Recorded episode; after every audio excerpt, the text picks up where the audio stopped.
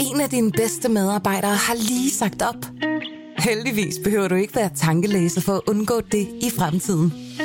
WinningTemp indsamler data gennem hyppige og anonyme medarbejderundersøgelser, så du lettere kan mærke pulsen på dine medarbejdere og støtte der, hvor der er behov. Kunder som Alfa Laval, Orkla og Volvo bruger allerede WinningTemp og ser, at det øger trivsel, reducerer turnover og hjælper med at fastholde talenter. Få gratis gennemgang allerede i dag på winningtemp.com.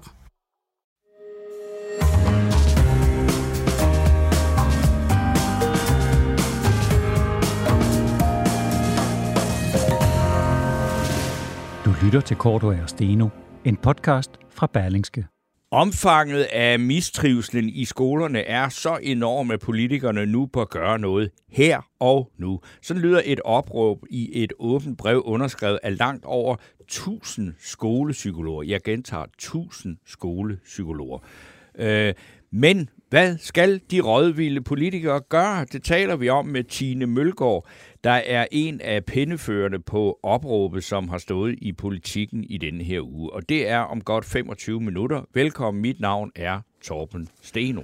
Og jeg hedder Jarl Cordua, og vi tager også fat på ugens Bamsesnak her i første time, og der er jo nok at tage fat på, øh, ikke mindst øh, nu efter sidste afsnit af, af den store saga om, øh, om, om Mink-sagen, som jo ikke er nogen skandale, kan jeg forstå, på statsministeren. Det kan diskuteres. Øh, den, men den er i hvert fald for, endt i, i advarsler og øh, i rettesættelser og, og hjemsendelse af i hvert fald to topembedsmænd indtil videre. Men vi skal også omkring de seneste meningsmålinger, der stadigvæk er spændende, og hvem skal jo løbe med den her uges fidusbamse? Ja, det kan I live-lyttere som altid hjælpe os med. Og det gør I ved at komme med forslag på vores Facebook-side, her kan I også kommentere og stille spørgsmål til for eksempel dagens første gæst, der i øvrigt selv har peget på sig selv som øh, helt oplagte bamsemodtager. Øh, jeg tænkte, du ville give mig den, uh, Jarl. Ja. ja. Æh, det er øh, god stemning helt her. korrekt. og øh, Alex von Opsler, velkommen. Ja, tak skal du have. Du er jo ikke bare, altså nu har du så nomineret dig selv til ugens fidusbamse, men du er jo faktisk også modtager af årets sommerfidusbamse, som jo er en helt særlig en, som kun ryger ud en gang om året, ja, og som den, vi jo ikke har noget med at gøre, men øh, det er jo en, hvor vi har udliciteret øh, afgørelsen. Ja, det kunne jeg forstå. Ja. Ja, I har fundet en, en god dommer der. Øh, jeg blev meget glad for, uvildig. I, I ved jo, at når, når det hænder, at, at jeg får ugens fidusbamse, så indrammer jeg den jo. Ja. Og sætter den på kontoret. Jeg håber jo, at øh, hvis jeg får et, et, et, et halvt langt liv i politik, at jeg kan nå at få et par stykker mere. Men ellers, hvad, hvad med sommerfidusbamsen? Kan du ikke have den blæst op sådan til putinistisk størrelse, så du kan have den hængende i en, i en, i en hel halv? Jo, men jeg har jo kun sendt sådan en lille postkort. Jo. Ja, men men øh, for må lige op en god stemning her. Vi skal snakke om politik, det skal og, og hvad LA vil, øh, hvis mm. nu øh, de kan blive hvis man siger, støtparti, måske mm. regering med næste, efter næste valg, nu får vi se. Øh, og i hvert fald så har jeg indtryk af, at det, det går mest ud på, det er at komme af med Mette Frederiksen som statsminister og få en ny... Øh, ja.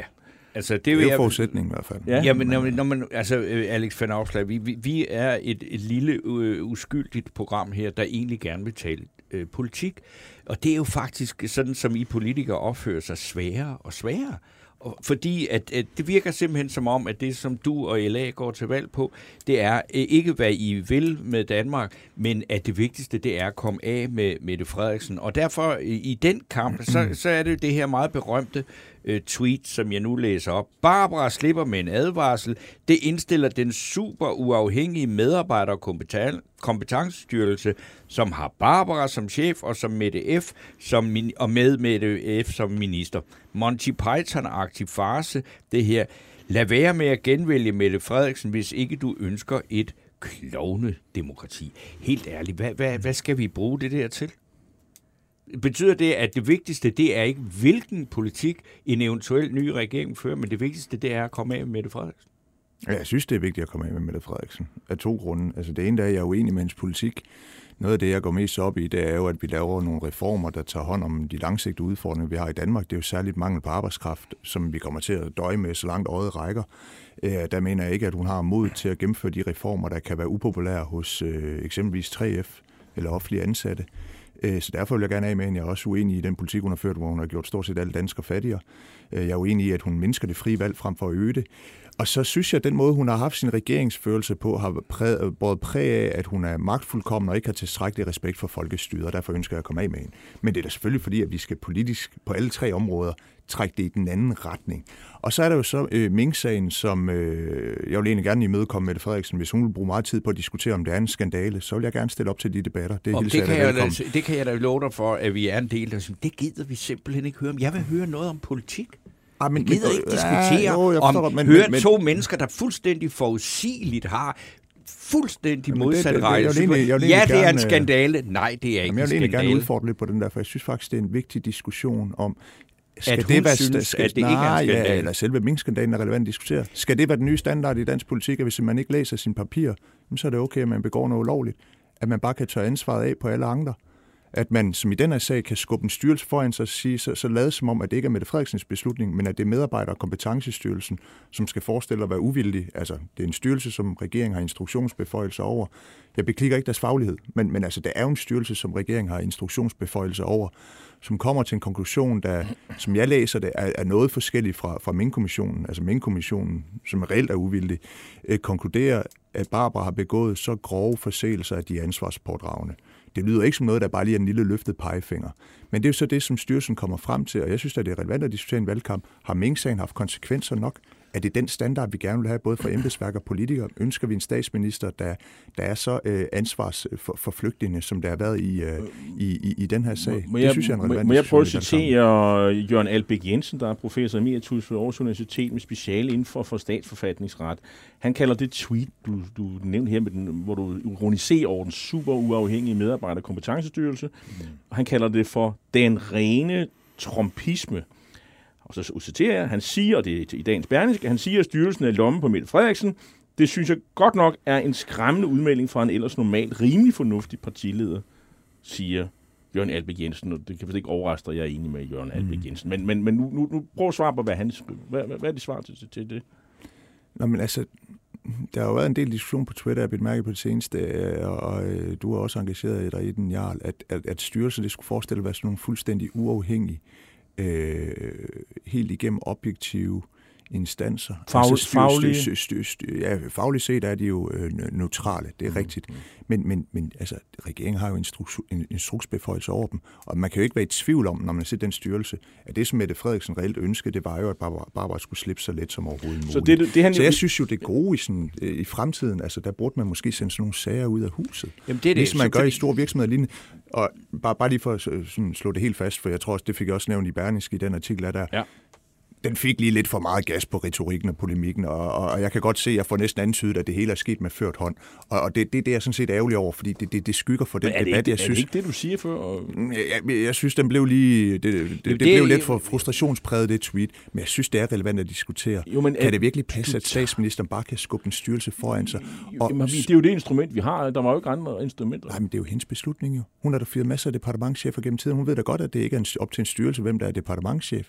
Det er jo op til Mette Frederiksen selv. Men, men, så skubber hun styrelsen foran sig, som kommer med, med den her belejlige konklusion, og siger, men så må jeg hellere tage, den, tage, tage den, øh, deres konklusion ned. Så du, det, det, du egentlig synes, det var, at hun skulle, hun skulle tro den beslutning, at Barbara Bertelsen var blevet fyret. Men havde, havde så ikke bare sagt, ja. at nu lagde bare Barbara Bertelsen tage skraldet, det var i virkeligheden øh, dig, der... Jo, jo, jo, men jeg synes jo også, at så Frederiksen skulle fyres for den her sag. Ja, ja. Altså, okay, det, men det, det, det, det kan jo så være, ikke? du har indstillet statsminister til en fyring, og det kan jo egentlig ikke overraske ja. så vildt. Og det nej, kan nej, vi jo andre så tage stilling til, om den øh, fyreseddel skal øh, ja overdrages hende øh, herinde ved det kommende valg, som endnu ikke er udskrevet. Og så synes jeg, vi skal, så vil vi gerne faktisk tale politik. Øh, fordi det, det, det interesserer nogle ganske få af os stadigvæk. øh, jeg ved godt, at det en er... en lille del af befolkningen. Ja, det er, fordi ja. det er nemmere at forholde sig for eksempel til, altså, at vi alle sammen sidder og leger eksperter i forvaltningsret og sådan noget, og så tager nogle helt vanvittige øh, synspunkter på det. Nu, tager vi det, men nu går vi så hen til det. Jeg er en vælger, der gerne vil høre... Altså, jeg, øh, senere i dag, og vi har beskæftiget os med det meget i det her program, der er en øh, mistrivsel i altså i hvad skal man sige, hele samfundet, men da i Ej, udpræget grad ja. øh, blandt de unge, Og folkeskolen er, øh, jeg synes ikke rigtigt, vi længere kan snakke om, at den ikke er brudt sammen. Den er simpelthen øh, fuldstændig altså, ja, og, dysfunktionel. Og det er ulykkeligt, at det er jo bare en blandt flere velfærdsstatens kerneinstitutioner, Men hvis vi nu tager, der hvis vi nu tager altså, den, det, hvad, det er hvad, der er kommet et opråb også i dag fra over 1000, øh, sko- det man i gamle dage kaldte skolepsykologer. Så det her, det går ikke. Mm. De vil gerne have noget action nu. Hvad de så vil, det ved jeg så ikke, men hvad, vil, hvad kan I tilbyde? Hvad vil I, hvem kan I samarbejde med om at lave en, en, en gøre noget ved det? Altså, jeg vil jo egentlig gerne tilbyde en vis ærlighed til at starte med at sige, at jeg tror, der er grænser for, hvor meget vi politikere kan løse øh, i forhold til unges mistrivsel. Og det tror jeg også er vigtigt at sige, fordi hvis man påstår, at politikerne kan løse dem, så får vi et eller andet statsligt stresspanel eller en strategi ude i kommunerne. Altså, hvornår har kommunerne løst et eneste kompleks problem, der ikke handler om, om, om byråkrati. Øh, så, så, så jeg tror, det er svært at løse, men, men min analyse af, at, at hvorfor er det unge øh, mistrives i højere grad i dag end tidligere, der er en blandt flere årsager, det er jo den måde, vi har indrettet folkeskolen på. Øh, at, at, at rammerne i folkeskolen er ikke så faste og klare og tydeligt defineret længere. Øh, det, man kan kalde sådan, øh, de abstrakte krav fylder mere. Altså, øh, de, øh, eleverne skal leve op til nogle læringsmål, det vil sige, de skal være øh, øh, formidlingsdygtige, de skal være øh, kreative, vise evne til at samarbejde. Det er sådan nogle diffuse krav, som er svært at vide, om man overhovedet lever op til, og derfor kan man hurtigt komme til at føle sig forkert, mm. frem for nogle konkrete faglige færdigheder, man skal leve op til. Og et pædagogisk princip, der gennemsyrer folkeskolen, er det her øh, ansvar for egen læring. Altså, det, det er jo et andet ord for, at det er børnenes eget ansvar at finde ud af, hvad de ikke ved, og finde ud af, hvordan de så skal finde ud af det eller lære det, undskyld. Øh, undskyld mig, men, men altså selv over for voksne mennesker vil det være en meget stressende og svær opgave at give.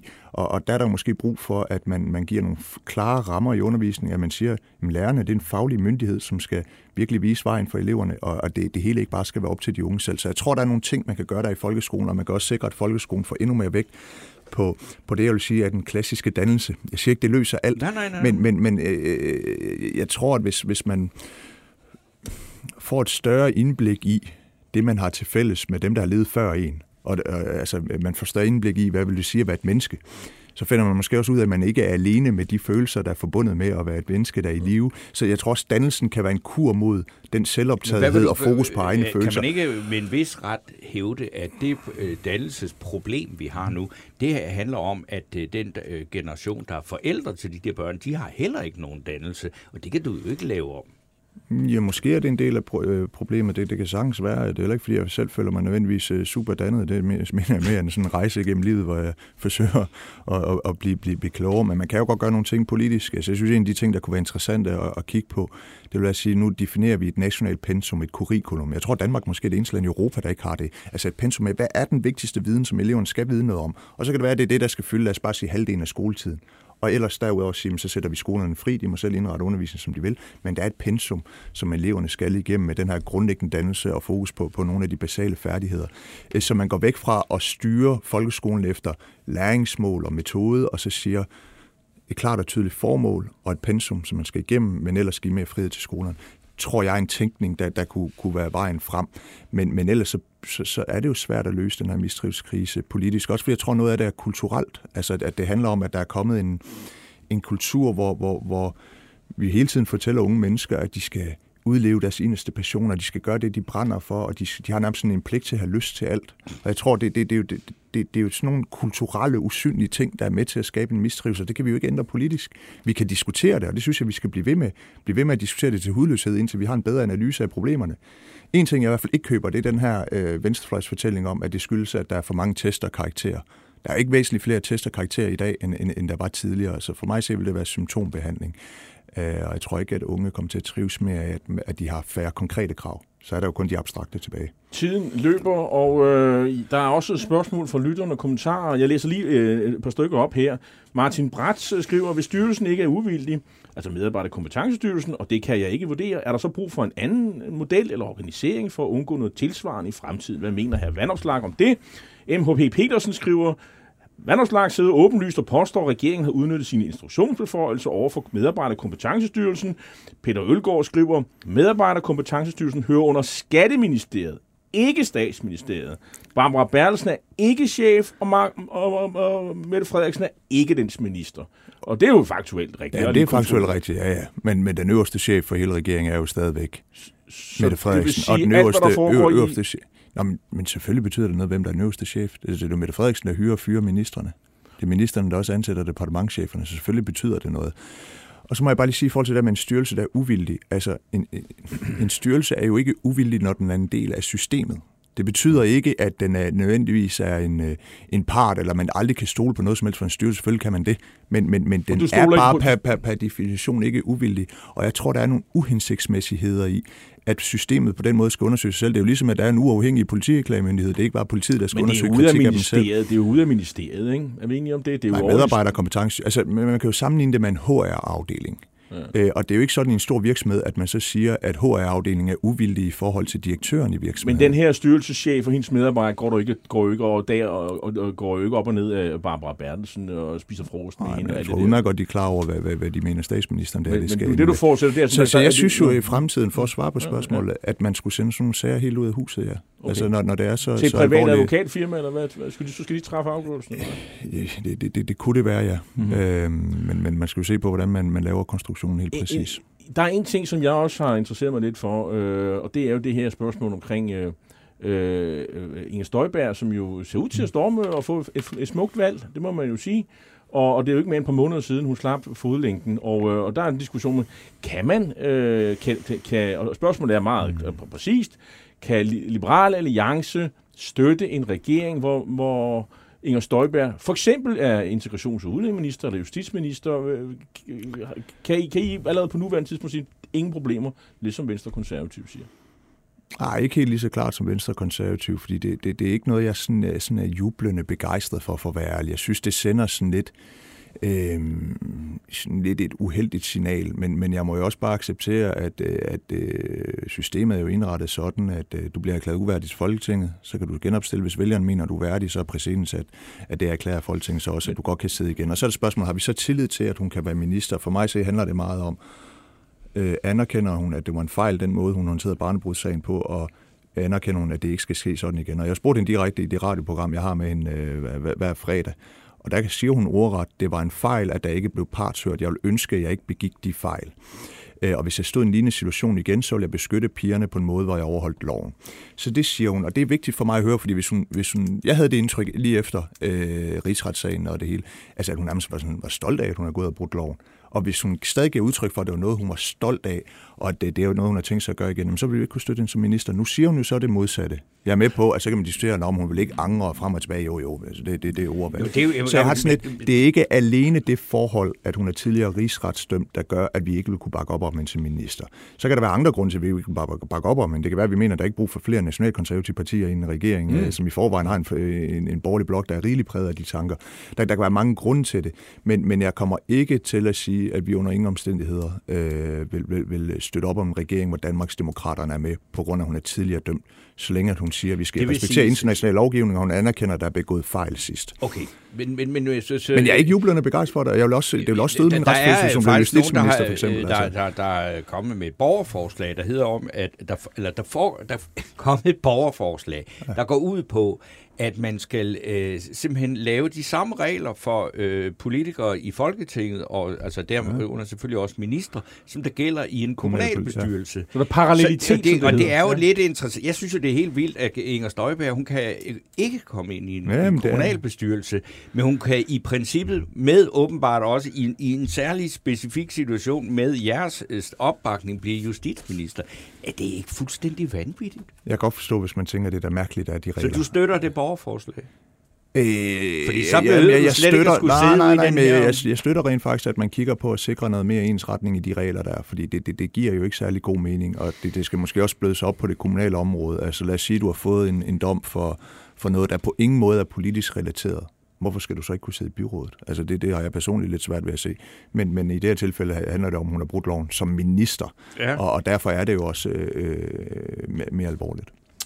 Godt. Øhm Har vi mere i posen? Ja, det vil vi nok have, men et spørgsmål er, hvor meget tid vi har i posen, fordi der er jo, øh, vi kan jo næsten Jeg- ikke jeg nå vil- at jeg- åbne jeg vil en gerne stor, sige- ikke jeg- en stor dør, men en lille jeg, dør. jeg vil gerne sige, øh, øh, nu skal vi jo diskutere de, øh, de konservative 2030-plan, ja. jo, hvor der er jo, øh, hvor, hvor det er jo, hvor, jeg vil sige, det er jo sådan en ægte blot, øh, jeg er ærkeborgerligt, øh, hvor der er skattelettelser, mm. og, og, så, øh, og så er der også krav om effektiviseringsgevinster i det offentlige, der Mhm. afskaffer nogle velfærdsordninger osv. Ja, Er det, øh, er det en plan, I kunne stemme for i morgen? Ja, for pokker det. Jeg synes, det er en god plan. Altså, jeg har jo da tit været efter konservative forskellige forbindelser, og her vil jeg da gerne rose dem. Jeg synes, det er en god plan. Nu har det også bare sådan lidt, at når vi så får regeringsmagten, hvis vi gør det mm. samlet som blok, nu må vi jo vente og se, det står jo ret tæt, altså, så må der så bare ikke gå den der øh, tænkning i den, hvor vi siger, åh oh, nej, nu er vi bange for at blive anklaget for at lave rødvinsreformer. Jeg har sådan, lad os nu bare lave de rødvinsreformer. Vi bliver anklaget for det lige meget hvad jo. Øh, og, og min bekymring er med konservative, det er, at hvis først de sidder der, hvor det er rart at sidde, ja, så er det jo lidt lige meget, om, om man så gennemfører den politik, man er gået til valg på. Det skal jo også være rart og behageligt, og alle skal være med, og vi skal også blive genvalgt. Men fremragende udspil, og øh, jeg håber så meget, at vi får gennemført så meget som muligt af deres politik, fordi det er jo faktisk et lille skridt til at nå op på øh, LA's ambitionsniveau. Kunne du støtte et øh, regeringsprojekt, hvor mærkværdigt og diffus det end er, der går hen over midten, hvor man siger, at, at ligesom Lars Lykke siger, det gælder om at sørge for, at øh, den yder, det yderste højre og det yderste venstre ikke får nogen indflydelse? Nej, altså, det, det, det Du vil er heller mit mål. ingen indflydelse have, eller have indflydelse på det. Nej, altså mit mål det er, at vi får lavet en, en, en, en regering, der vil føre en politik, der løser Danmarks langsigtede udfordring med mangel på arbejdskraft og sænker skatterne og laver reformer, der øger arbejdsudbud. At vi, som Lars Løkke siger, nyindretter vores velfærdssamfund. Tænker i, hvordan skal vi egentlig levere, i frem, levere velfærd i fremtiden? Skal det blive ved med at være kommunen, der leverer utilfredsstillende velfærd, eller skal vi prøve at lade private aktører komme til? Og det tredje er jo så, jeg mener, at altså, retssikkerheden bredt set skal være et stort fokusområde for, en, for den kommende regering. Vi kommer snart med et udspil med en 10-15 forslag til, hvad, hvad det konkret kunne være. Og jeg tror på, min analyse er, at det er mest sandsynligt at få den politik igennem med et rent blot flertal. Men kan den komme igennem med en regering over midten, så er det åbent over for det. Jeg vil bare have min politik igennem. Altså, jeg, jeg, jeg vil da gøre mig Villadsen til statsminister, hvis hun vil føre LA's politik. Okay. Det vil hun nok bare ikke. Et, et aller, aller sidste spørgsmål. Jeg så Messerschmidt i går, han ude problematisere, at øh, departementchef Bertelsen i statsministeriet, hun ikke kan varetage den funktion i forbindelse med sådan en regeringsdannelse, som hun kan give gode råd til, til dronningen osv. Har du den samlende, øh, samme manglende tillid til, at hun kan udføre den funktion? Nej, altså jeg tror jo, øh, det, det, jeg synes, det er jo op til den der øh, forhandlingsleder af, af processen, om, om hvem de vil tage imod råd, råd fra. Men jeg er med på, altså dronningen konsulterer Barbara Bertelsen i forhold til, hvem er det, vi skal give det første skud. Og det Messersmith jo nok mener, det er jo så, at Barbara Bertelsen måske har en interesse i, at det er Mette Frederiksen, der at dronningen får at vide, at Mette Frederiksen skal have det første skud, hvis der er sådan et mudret parlamentarisk billede. Jeg forstår hans argumentation, men, men det, er ikke, det er ikke noget, jeg ligger søvnløs over og er dybt bekymret for. Øh, må, må ikke, at hun øh, passer sit arbejde nogenlunde tilfredsstillende der. Okay. Alex van Opslag, tak fordi du kom forbi. Ja, selv tak.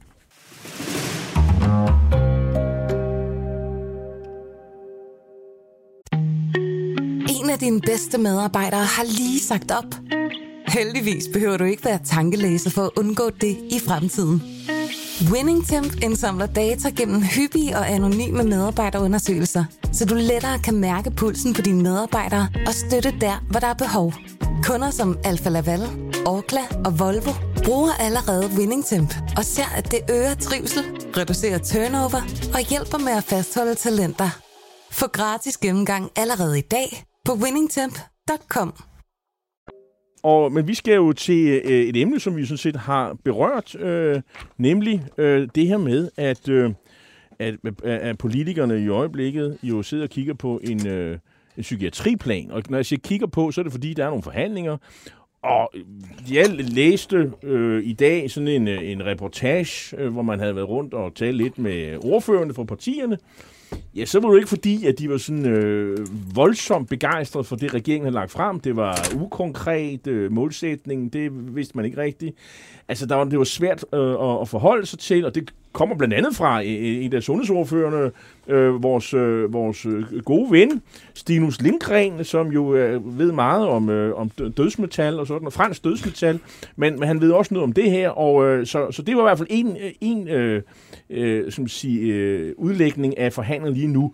Men Der er jo nogle andre, som er optaget af det her, og, øh, og det, er, det er jo selvfølgelig landets psykologer, og der er altså tusind af dem, der har... Det er skolepsykologer, Det er som det hed i gamle dage. Ja. Nu Skolepsykologer. hedder Det nu hedder det, hvad hedder det PPR. Og, øh, og, og de har altså kommet med et, øh, et opråb om, at, øh, at det står rigtig skidt til, og nu er det nærmest sidste udkald, øh, fordi ellers så, øh, øh, er der en masse problemer for, øh, for de unge mennesker, som, som mistrives i øjeblikket. Og en af dem, der har skrevet under på det her opråb, det er, er det ikke? det er dig, Tine Mølgaard, du er psykolog. Øhm, hvad er det, I synes, at politikerne skal gøre nu? Jamen det, vi synes, politikerne skal gøre nu, det er at lytte øh, langt mere til øh, fagpersoner, der står med børnene hver dag. Altså det er lærere, det er pædagoger, pædagogisk personale, det er psykologer som mig og mine kollegaer i PPR. Det er selvfølgelig også øh, dem, der arbejder i psykiatrien.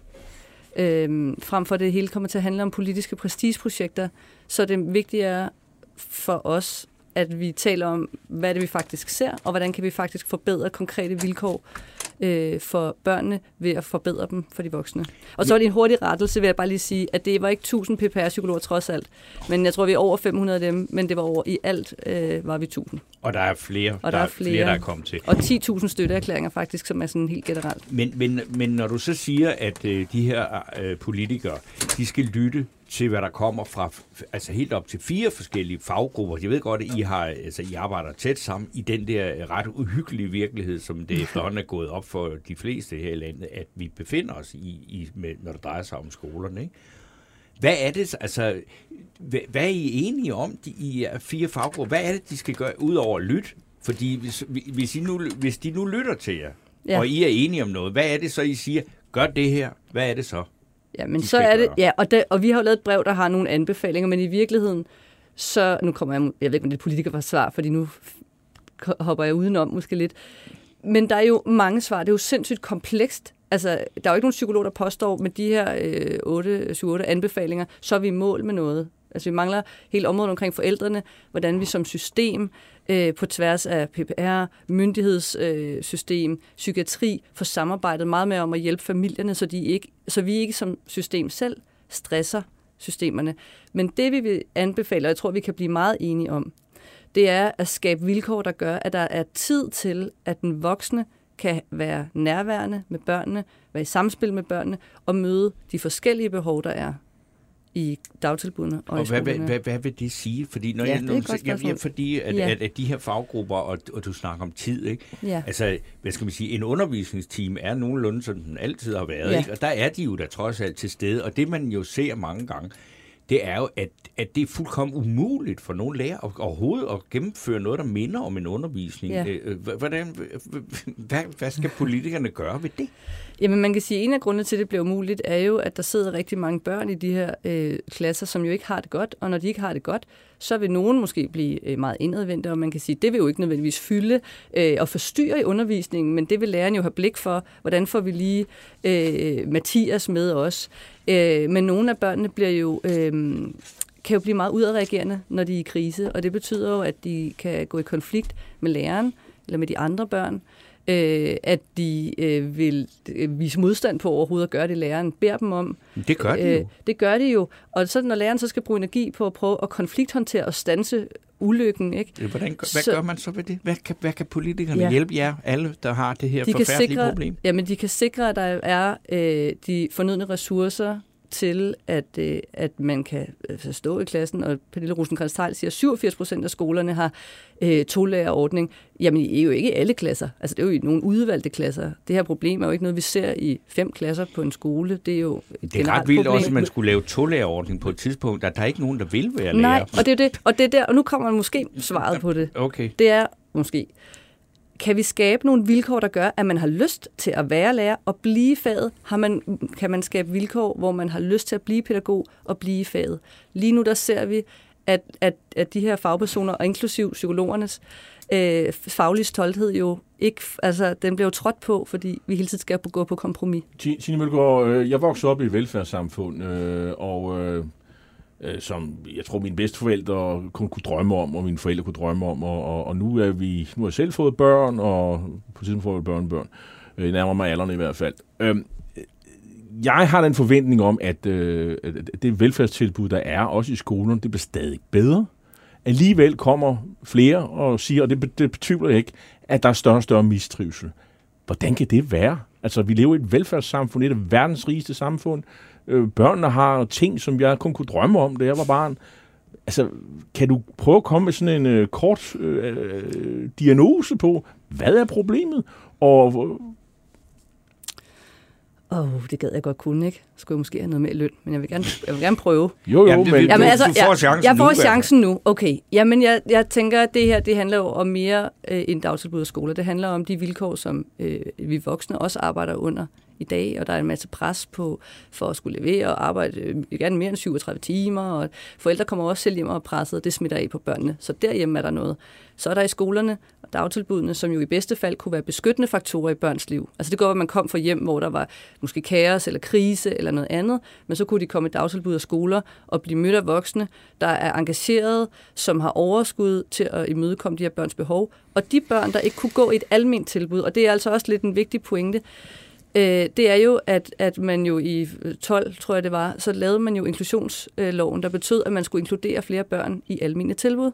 Det vil sige, de børn, der øh, engang, måske du var barn, hvem ved, det ved jeg ikke, det var før min tid, øh, kom i specialtilbud, og bare måske for 20 år siden kom i et specialtilbud, hvor der var nogle voksne, der jo også var engageret, havde tid til deres arbejde.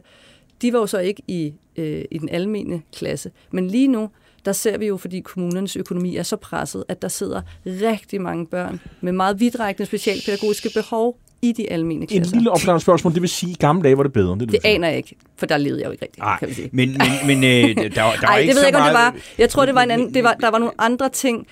Måden, man lavede undervisning på, eksempelvis, den var anderledes øh, for bare 20 år siden. Altså, den var jo ikke lige så meget, øh, den beroede ikke lige så meget på projektarbejde og på øh, gruppearbejde og sådan noget. Og nogen, for at nævne et par eksempler, og nogle af de her børn, der har det svært, de bliver rigtig udfordret de rammer. Det var nemmere for at vide, det er det her, du skal lave. Nu øver vi øh, udenlands, udenlandslærer for eksempel. Ikke? Det er simpelthen altså, Der er andre krav til børn i dag. Øh, altså et, et, et behov for at genindføre det, man vil kalde altså, øh, altså tavleundervisning. Ej, Gud Sæt dig ned og hold din kæft og hør efter. Gud forbyde det. Nej, Nå, hvad så? Ja. Men det er ikke det, du peger Nej, på, der jeg peger lidt. på, at der jo er forskellige børn. Vi har jo også brug for, øh, de her børn bliver jo voksne engang. Vi har jo brug for voksne, der kan agere i den verden, vi har i dag. Så nej, vi skal ikke tilbage til udenlandslærer og kæfttritterretning. Men vi skal øh, tage højde for, at det, at nogle børn kan fungere og trives i projektarbejde, i, øh, med oplæg, med alt muligt, og nogle børn kan ikke. Men lige nu er der ikke overskud. Jamen, handler det ikke om... øh, Så, Så, færdig. jeg- Der er ikke overskud blandt de voksne til at imødekomme, at der er forskellige behov. Og så skal alle blive ens på en eller anden måde Jamen, for det at kunne det, jeg, fungere. jeg, ikke? jeg tænker, det vil være underligt, hvis man ligesom accepterer at sige her, når man går i skole, så er vi ret ens, og det behandler vi alle sammen. Fordi det, du snakker om, det er, at vi skal have 74 forskellige slags folkeskoler. Nej. Fordi der er ikke noget barn i dag, der ikke er specielt, Det vil jeg der ikke sige. har nogen særlige behov. Nu sætter jeg det på, ja. på spidsen.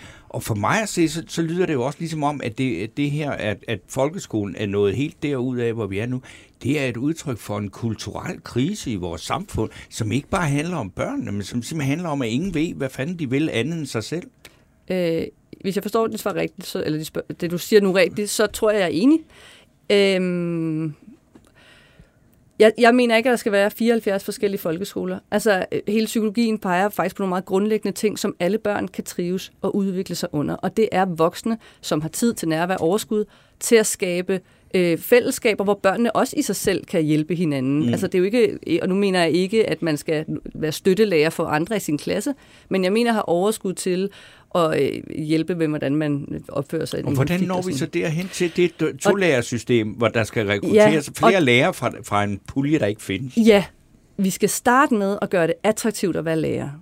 Og i virkeligheden så kan man sige, hele skolereformen kunne vi, altså kunne vi begynde at tale om, at den jo ikke har virket, og at ingen, som havde forstand på det her, ej, det var nogen vil påstå, de havde.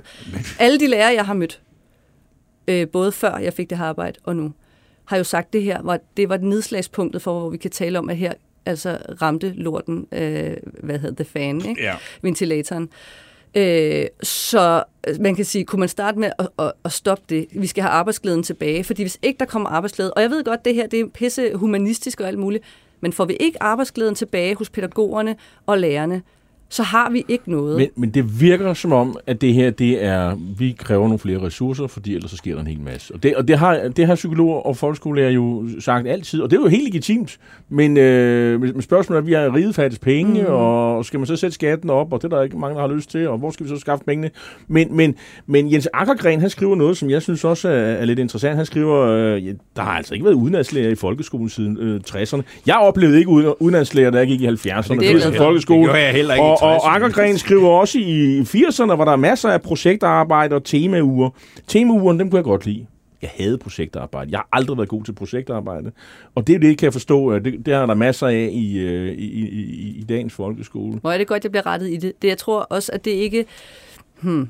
Min pointe er i virkeligheden, at min grundlæggende pointe er, at hvis ikke, at vi får givet lærerne, og det er altså dem, der har forstand på didaktik her, og pædagogerne, der har særlig forstand på pædagogik, og mig, der har særlig forstand på psykologi, rammerne for at bedrive vores fag. Mm. så kan vi ikke vende den her udvikling. Altså det er jo ikke fordi, vi kan køre et eller andet øh, politisk projekt ned over børnene, og så, og så begynder de bare at hoppe og danse og gøre det. Øh, vi håber for dem. På den måde er de jo ret øh, banale. Hvis vi ændrer, vi kan jo se børn, der mistrives, øh, og så skaber vi nogle andre rammer, og så trives de. Det er så nemt, det er.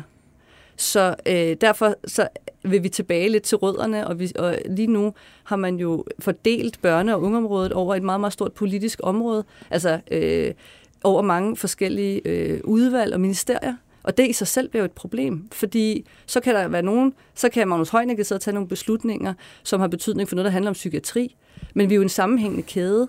Så vi er jo ikke stærkere end det svageste led. Lad os bare sige, at det bliver et stærkt led, og det vil jeg også håbe. Psykiatrien skal også være et stærkt led. Mm. Men hvis PPR, som jeg arbejder i, ikke har ressourcer til at hjælpe, hvis skolerne og dagtilbudene ikke kan tage imod de børn, der kommer tilbage fra psykiatrien og har, og har det fortsat dårligt, hvad, hvad er pointen så? Tine Mølgaard, der er ikke nogen, der er i tvivl om, at der er kæmpe store problemer. Og øh, det er der jo også, øh, der hvor du selv øh, arbejder, det, praktiserer, altså det er i, øh, er det Græsted? Eller, I Gribskov, ja. Gribskov Kommune, ikke? Og det er jo sådan over i det ligesom lidt pænere og lidt vel, rimelig velfungerende øh, friserede Danmark, men der er masser af problemer. Så her i den sidste uge, så kommer der en undersøgelse, der så også viser, at de, de lærere, som har de dårligste lærereksamener, underviser de steder, hvor det er aller, aller sværest. Jeg skulle slet ikke tænke på, hvor kaotisk og redselsfuldt øh, det er derude. Er der ikke også noget med, at der er noget fra den gamle skole, og der, der, man bliver nødt til at tage fat i, og så sige, det kan godt være, at det øh, lyder ubehageligt, og det er, øh, altså jeg tænkte, jamen altså, kæft, trit og retning og noget skoleuniform, elementer fra den gang, fordi der er ikke nogen, der kan finde rammerne i dag. Nej, jeg tror, det vil jeg ikke sige, men jeg vil sige, at det vi ved, det er, at den form for autoritet og klasserumsledelse, der er brug for, er både en tydelig voksen, og det ser jeg altså også, at de kan være. Det er jo ikke alle, vi skal ikke alle over en kamp her, vi ser, at de Nej, er nej. rigtig udfordret. Ikke? Det er øh, tydelighed og tydelige grænser og rammer, samtidig med en, en god mængde øh, omsorg altså, og relationskompetence, som Louise Klinge, som jo er skoleforsker, ville kalde det, ikke? professionel relationskompetence. Og der er nogle forudsætninger, der skal være til stede for, at relationskompetencen skal finde sted. For jeg møder også lærere, der er så presset, at vi ryger over i lektor Blomme. Ikke helt, gudskelov. Men for at sætte det på spidsen. Og det handler jo ikke om, at den lærer ikke er dygtig til sit arbejde. Det handler om, at den lærer er så belastet, at de ender ud i en, i en adfærd, som de jo ikke selv ønsker. Der er jo ikke nogen, der er blevet lærer for at gøre livet surt for børn i dag. Det kan jeg ved at ikke påstå. Der er, øh, Annie Hedegaard, hun øh, mener, at forældrene vil også spille, har et ansvar for det her. Nu er det ligesom de politikerne, rammerne, ressourcerne osv. Det kan man jo altid diskutere. Øh, men, men forældrene, hvad er der, de er optaget af Instagram og alt muligt, passer ikke deres unger, og, og de opdrager ikke deres unger. Ja, det er i hvert fald en historie, der kan fylde. Ikke? Har, har du, øh, og så den her mistrivsel, er, der, er det kommet inden for de sidste 10-15 år, øh, efter vi har begyndt at lade reformere folkeskolen, eller, eller hvad er det, du ser i sådan samfundet, øh, samfundsudvikling, der kan forklare det her, øh, udover at man stiller krav til de unge mennesker, men det gjorde vi altså også i 80'erne. Altså. Hvor mange timer har vi? Nej, hvad hedder det? Har, du har to minutter. Oh. Jeg tænker, den måde, vi laver øh, arbejdsmarkedet på, og vi fokuserer hele tiden på produktivitet, og man skal præstere, mm. altså hele præstationssamfundet i sig selv, øh, ligger et pres. Jeg mærker det øh, både i mit arbejde, jeg mærker det også som mor i forhold til det at være forældre. Altså når, når hun skriver det, så tænker jeg, ja, det er vi rigtig mange, der er bevidste om. Vi gør det faktisk så godt, vi kan. Øh, vi skal have ting til at hænge sammen i dag, som der er masser af forældremøder, klassefester og ting, vi skal bakke op om, og vi skal helst også være frivillige i den lokale altså fodboldklub, og det er også fedt. Øh, det giver nemlig noget rigtig dejligt at gøre det. Og så skal vi også lige sørge for, at vores børn øh, får lært noget i skolen, øh, når de kommer hjem og skal lave lektier. Vi skal ikke sørge for, at de får lært noget i skolen, vi skal bakke op om det. Mm. Selvfølgelig skal vi det. Eller i daginstitutioner, at de har øh, nogle gode rammer for at have et godt børneliv der.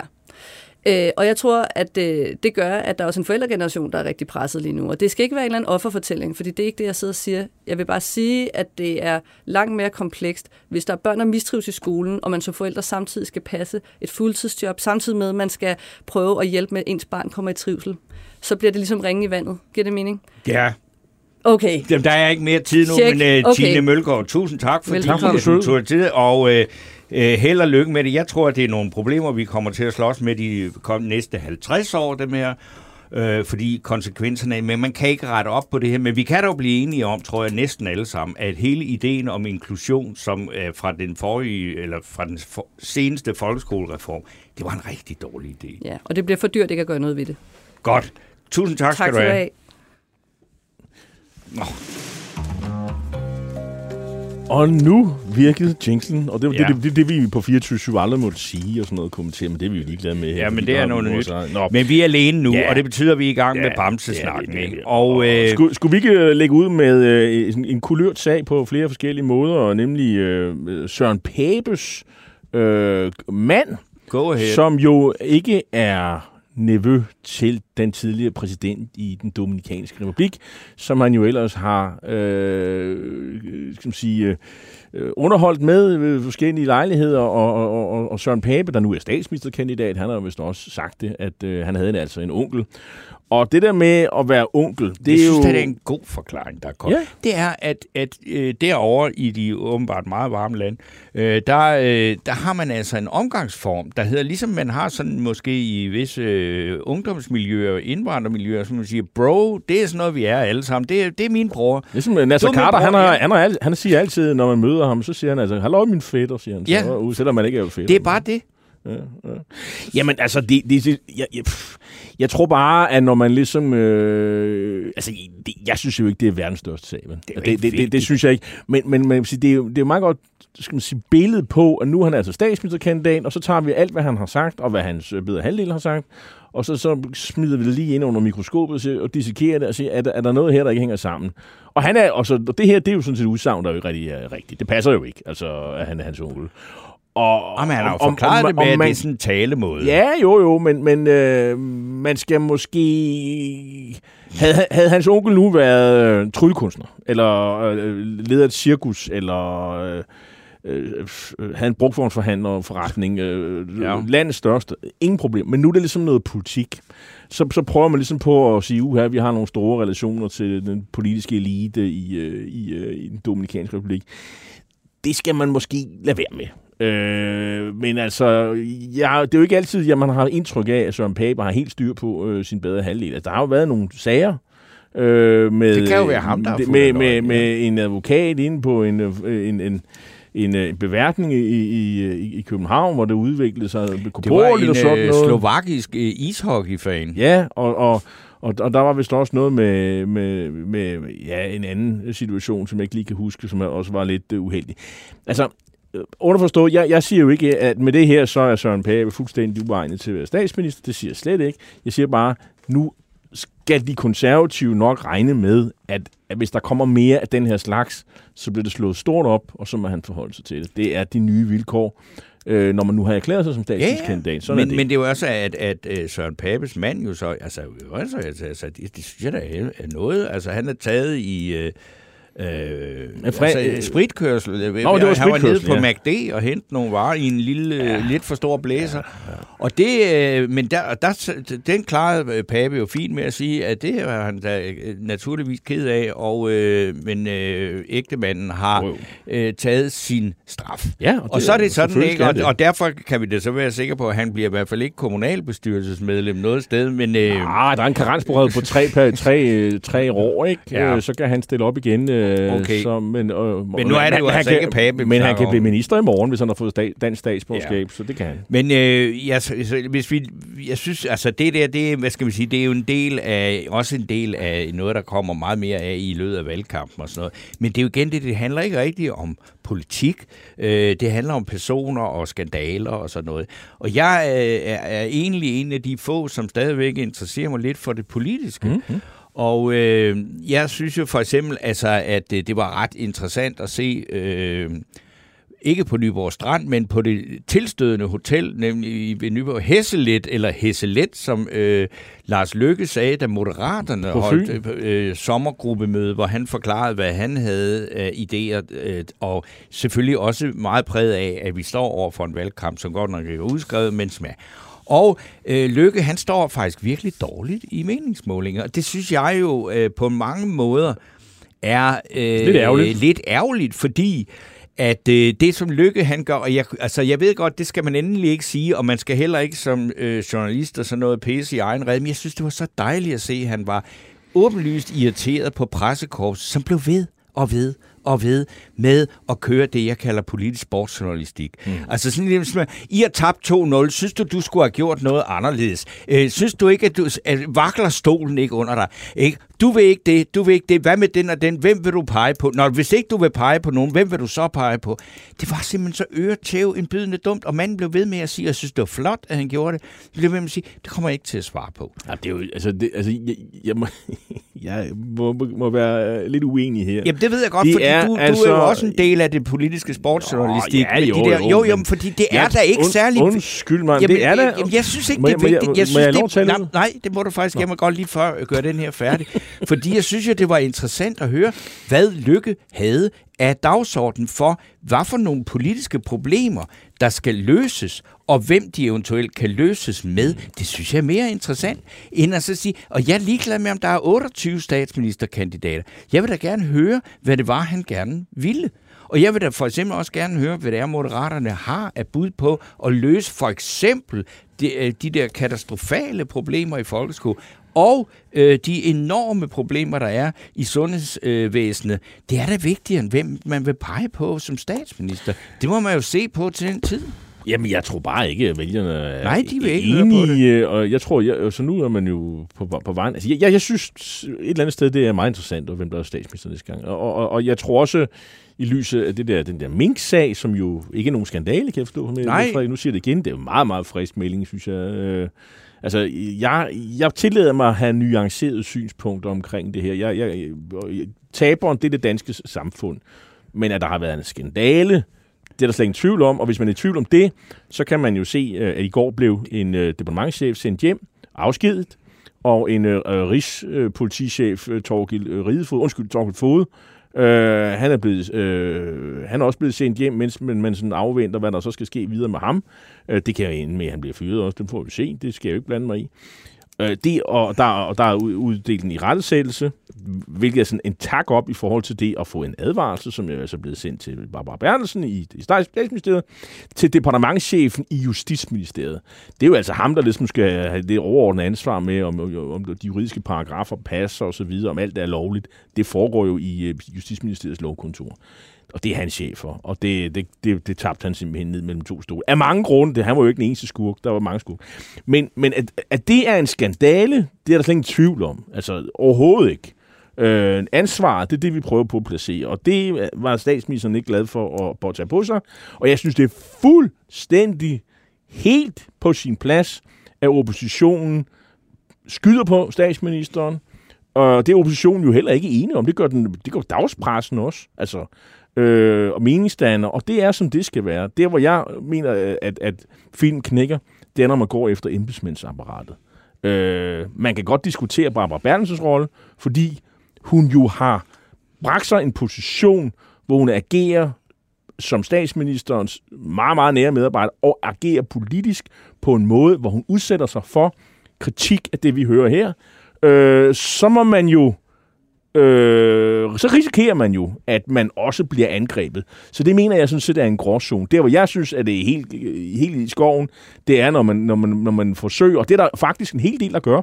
Altså, jeg, jeg, jeg er fyldt med, øh, når jeg følger med på de sociale medier, Altså folk, jeg respekterer, folk, jeg synes er fornuftige, folk, jeg synes er kloge. Vi snakker om jurister, øh, i aktager, folk med høje stillinger og andre øh, folk, der arbejder i centraladministration, som fuldstændig tapper ind i den der forestilling om, som, som, som, som Pape, eller som, som Vandopslag siger, jo, men øh, man kan jo ikke udelukke, at de har ligesom lavet Barbara Bertelsen slippe, fordi hun et eller andet sted er den øverste chef. Det, der må jeg bare sige, øh, jeg har tillid til, at de her embedsmænd, som fildesfuldt har truffet den beslutning, som de fagligt kan holde til. Øh, det er deres arbejde. De er vant til at træffe den slags afgørelser. Det er selvfølgelig en speciel sag, det er med på. Men at sidde og sige, at de er blevet fjernstyret nærmest fra statsministeriet, det er langt ud. Og jeg mener ikke, det gør noget godt for vores samfund, at, der, at man nedbryder øh, tilliden til embedsmandsapparatet. Det må jeg sige. Det, det tror jeg ikke er nogen god Det øh, kan jeg jo så se, øh, tilslutte mig. Øh, der er vi meget enige. Men så vil jeg stille dig et spørgsmål øh, omkring øh, alt det her valg, og, altså, som vi jo kommer til. Ja, og, og du er jo meget indsigtfuld i det. Tror du ikke, altså nu kender vi selvfølgelig ikke valgresultatet, og vi aner ikke, om det bliver Mette Frederiksen, eller det bliver øh, Søren Pape, eller det bliver Jakob Ellemann, eller måske en helt syvende, øh, der bliver statsminister. Men tror du ikke, eller tror du, at der vil være den ret, sådan egentlig ret stor forskel på, hvilken politik, der bliver ført, uanset hvem af de tre der er? Fordi Ja, Mette, ja, på, på hvilke områder vil altså, der være stor? Fordi hun er, Mette Frederiksen er jo stærkt højreorienteret. Hun ligger nærmest og knupper sig op af Inger Støjberg på værdipolitiske vi kan, vi kan, områder. Vi kan godt blive enige om, at der for eksempel sådan noget med militæret og sådan noget, og øh, EU og sådan noget. Der tror jeg ikke, der sker det store. Altså udenrigspolitikken ligger fast. Øh, Skat. Øh, Ja, jeg, altså, når, når Søren Pape har meldt så klart op på, at han vil have skattelettelser, Mm. Og han vil have, øh, der skal skæres øh, i, i de offentlige budgetter, der skal effektiviseringskrav øh, osv. Det er jo en borgerlig mærksag. Det er det, andre kalder for, for, for og, og, og, og, hvad hedder det, øh, nedskæringer. Øh, så har Troels Lund jo så det, øh, sådan lidt, den pointe, han siger, det er sjovt, fordi når, når, når de konservative minister skal, så skal levere, så, så plejer de ikke at kunne levere, og der er alle mulige undskyldninger for ikke at skære i deres ressort. Og det, og det må vi jo se, om det passer i hvert fald. Nu har de i hvert fald spillet så hårdt ud, at der er ikke rigtig nogen vej tilbage. Hvis de kommer i regeringen, så skal der leveres på det her, fordi det er øh, hans politiske program, Pape. Så det, det, det, og det kan jeg godt få øje på, at der er en stor forskel. Jeg tror også noget som øh, værdipolitik, altså wokeisme og alt det her, kønsneutrale øh, CPR-nummer, det, hele den der debat, der vil også være klart forskel. Øh, jeg tror heller ikke, der er sådan øh, krav om, om, om, om at sige øh, på, til landbrug og sådan noget. Det vil nok også være noget andet snarere miljødebat og sådan nogle ting, end det er under den, den øh, nuværende regering. Og så er der også øh, lydhøren til, for, til, til, til fagbevægelsens krav, anderledes. Øh, nu har de mere, mere eller mindre øh, skal man sige, fredet øh, Arne-pensionen, men må man ikke man så kigger på nogle andre velfærdsordninger, man kunne afskaffe. Nu må vi se, øh, hvad, hvad det kan være. Så det, jeg kan godt få, få øje på forskellen, men det kan godt være, at man sådan nationaløkonomisk siger, at de fører nogenlunde samme øh, skal man sige, fornuftige, øh, stramme øh, skal man sige, øh, politik. Offentlige finanser er gode, osv. osv. Øh, det, det, man kan jo ikke sådan sige, at de har ført total eventyr Anker Jørgensen-politik under den her regering. Det, det, det er der i hvert fald ikke noget i tallene, der viser, at, at de har gjort. Øh. Nej, og så må jeg så sige, at, at hvis øh, der skulle komme en blå øh, regering, som, så skal den jo have altså, flertal uden om de radikale for at kunne gennemføre de her ting. Ikke? Øh, jo, altså... Fordi hvis radikalt, de skal da... Er der noget, de vil da øh, virkelig gerne have noget uvokisme og alt det, sørge for alt det der, som det, du lige sidder og siger, de borgerlige ikke vil... vil ja, men og der er det, ja, det, det, det, det, må vi jo så se på. Men øh, lige en ting, øh, altså, vi, vi skulle måske... Altså, det går ikke så godt for, for regeringen. Altså, de har også... Altså, de, de kom med alle de her gavechecks til, til, til de mindre bemidlede ja. varmechecks og sådan noget, og det er jo ind i et syndigt rod, hvor det er sådan lidt tilfældigt, hvem der har fået det osv. Ja. Og det, det tror jeg også vil tjene ret mange vælgere. Altså, der er mange vælgere mm. bredt langt ind i den blå øh, vælgerkorp, som siger, som siger, det, det, det er okay at, at hjælpe Øh, øh, fattige ældre mennesker, der sidder hjemme med slummertæppet og, og ikke kan holde kulden for døren osv. Selvfølgelig er det fint, at de får øh, en, en lille hilsen osv. Det, det, det kan man acceptere. Men når det så går til mennesker, som har rigeligt, og, og folk, der så har sparet på varme, de, så, de får så pludselig ikke nogen øh, altså, varmesjek og sådan noget det bliver folk rasende over. Mm. Altså, og den der sag, den ender, eller den der, skal man sige, øh, ikke særlig behagelige sag, den linder jo på, på, på, på Dan Jørgensens spor. Øh, Og, øh, og der kan de borgerlige sige, vi sagde jo, at øh, det blev kompliceret, og det var tilfældigt osv., og, og det havde de jo, har de jo fået ret i. Så det, det er bare for at sige, det, det kører ikke super godt øh, hos regeringen. Men øh, vi nærmer os en situation, hvor vi skal have en, øh, en bamsekandidat. Jeg ved, du har en. Jamen, det ved jeg, og det, og det er vi meget enige om. Ikke? Øh, og det er, altså, jeg vil gerne premiere Nynne Bjerg Christensen, tidligere studievært på Deadline, og øh, altså, øh, aktiv journalist og øh, moderator og alt muligt, øh, øh, enormt mange steder. Men hun øh, gik ind i den her debat om... Øh, altså øh, kønsskifte for unge mennesker øh, under 18 år, ved at skrive et debatoplæg, øh, eller ikke et debatoplæg, ved at skrive sin egen historie om øh, hendes øh, opvækst øh, som drengepige, illust- smukt illustreret af to billeder, et af hende som barn, og så et af hende, som hun ser ud i dag. Og øh, det var ret vanvittigt, hvor meget øh, et Facebook-opslag kan generere. Øh, der, det, det blev Altså, øh, der var 25.000 likes og 12.000 delinger, og det blev trygt i alverdens aviser.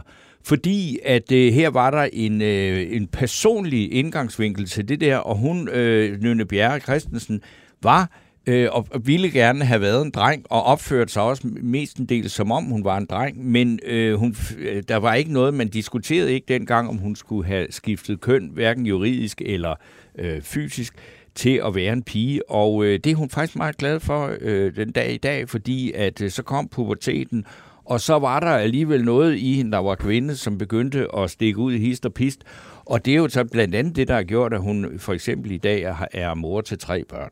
Øh, og det er et øh, fantastisk smukt, øh, dejligt indlæg, og jeg ved, øh, Nynne Bjerg Christensen, at du har fået masser af credit og roser for det, men og, du kan også godt få en, en fidusbamse indtil Martin videre fra mig. Brats og øh, Annie Hedegaard og Jan Krav blandt lytterne bakker op om det. Tiden løber. Ja. Øh, vi må tage Men vi vil gerne have nye forslag fra jer lytter, Ja, vi er ikke i mål, og øh, nu, om, efter pausen, så får vi besøg af tidligere udenrigsminister Martin Lidegaard, der står i spidsen for noget, han kalder for det politisk øh, akademi, og så skal vi tale om det nært forestående svenske valg, og så slutter vi med en debat om de konservatives økonomiske 2030-plan mellem Mette Abelgaard og Benny Engelbrecht. Og indtil da, Ja, der hører vi en gammel, rigtig klassisk Barsebæks, altså angst for Barsebæk, med, og det er øh, nemlig sneakersangen Bellevue.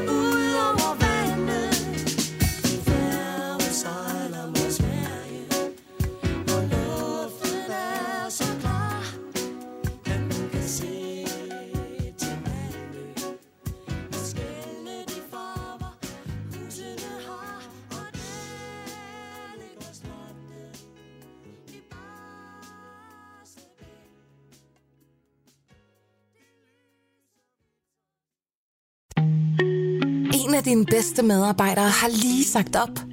Heldigvis behøver du ikke være tankelæser for at undgå det i fremtiden. WinningTemp indsamler data gennem hyppige og anonyme medarbejderundersøgelser, så du lettere kan mærke pulsen på dine medarbejdere og støtte der, hvor der er behov. Kunder som Alfa Laval, Orkla og Volvo bruger allerede WinningTemp og ser, at det øger trivsel, reducerer turnover og hjælper med at fastholde talenter. Få gratis gennemgang allerede i dag på winningtemp.com.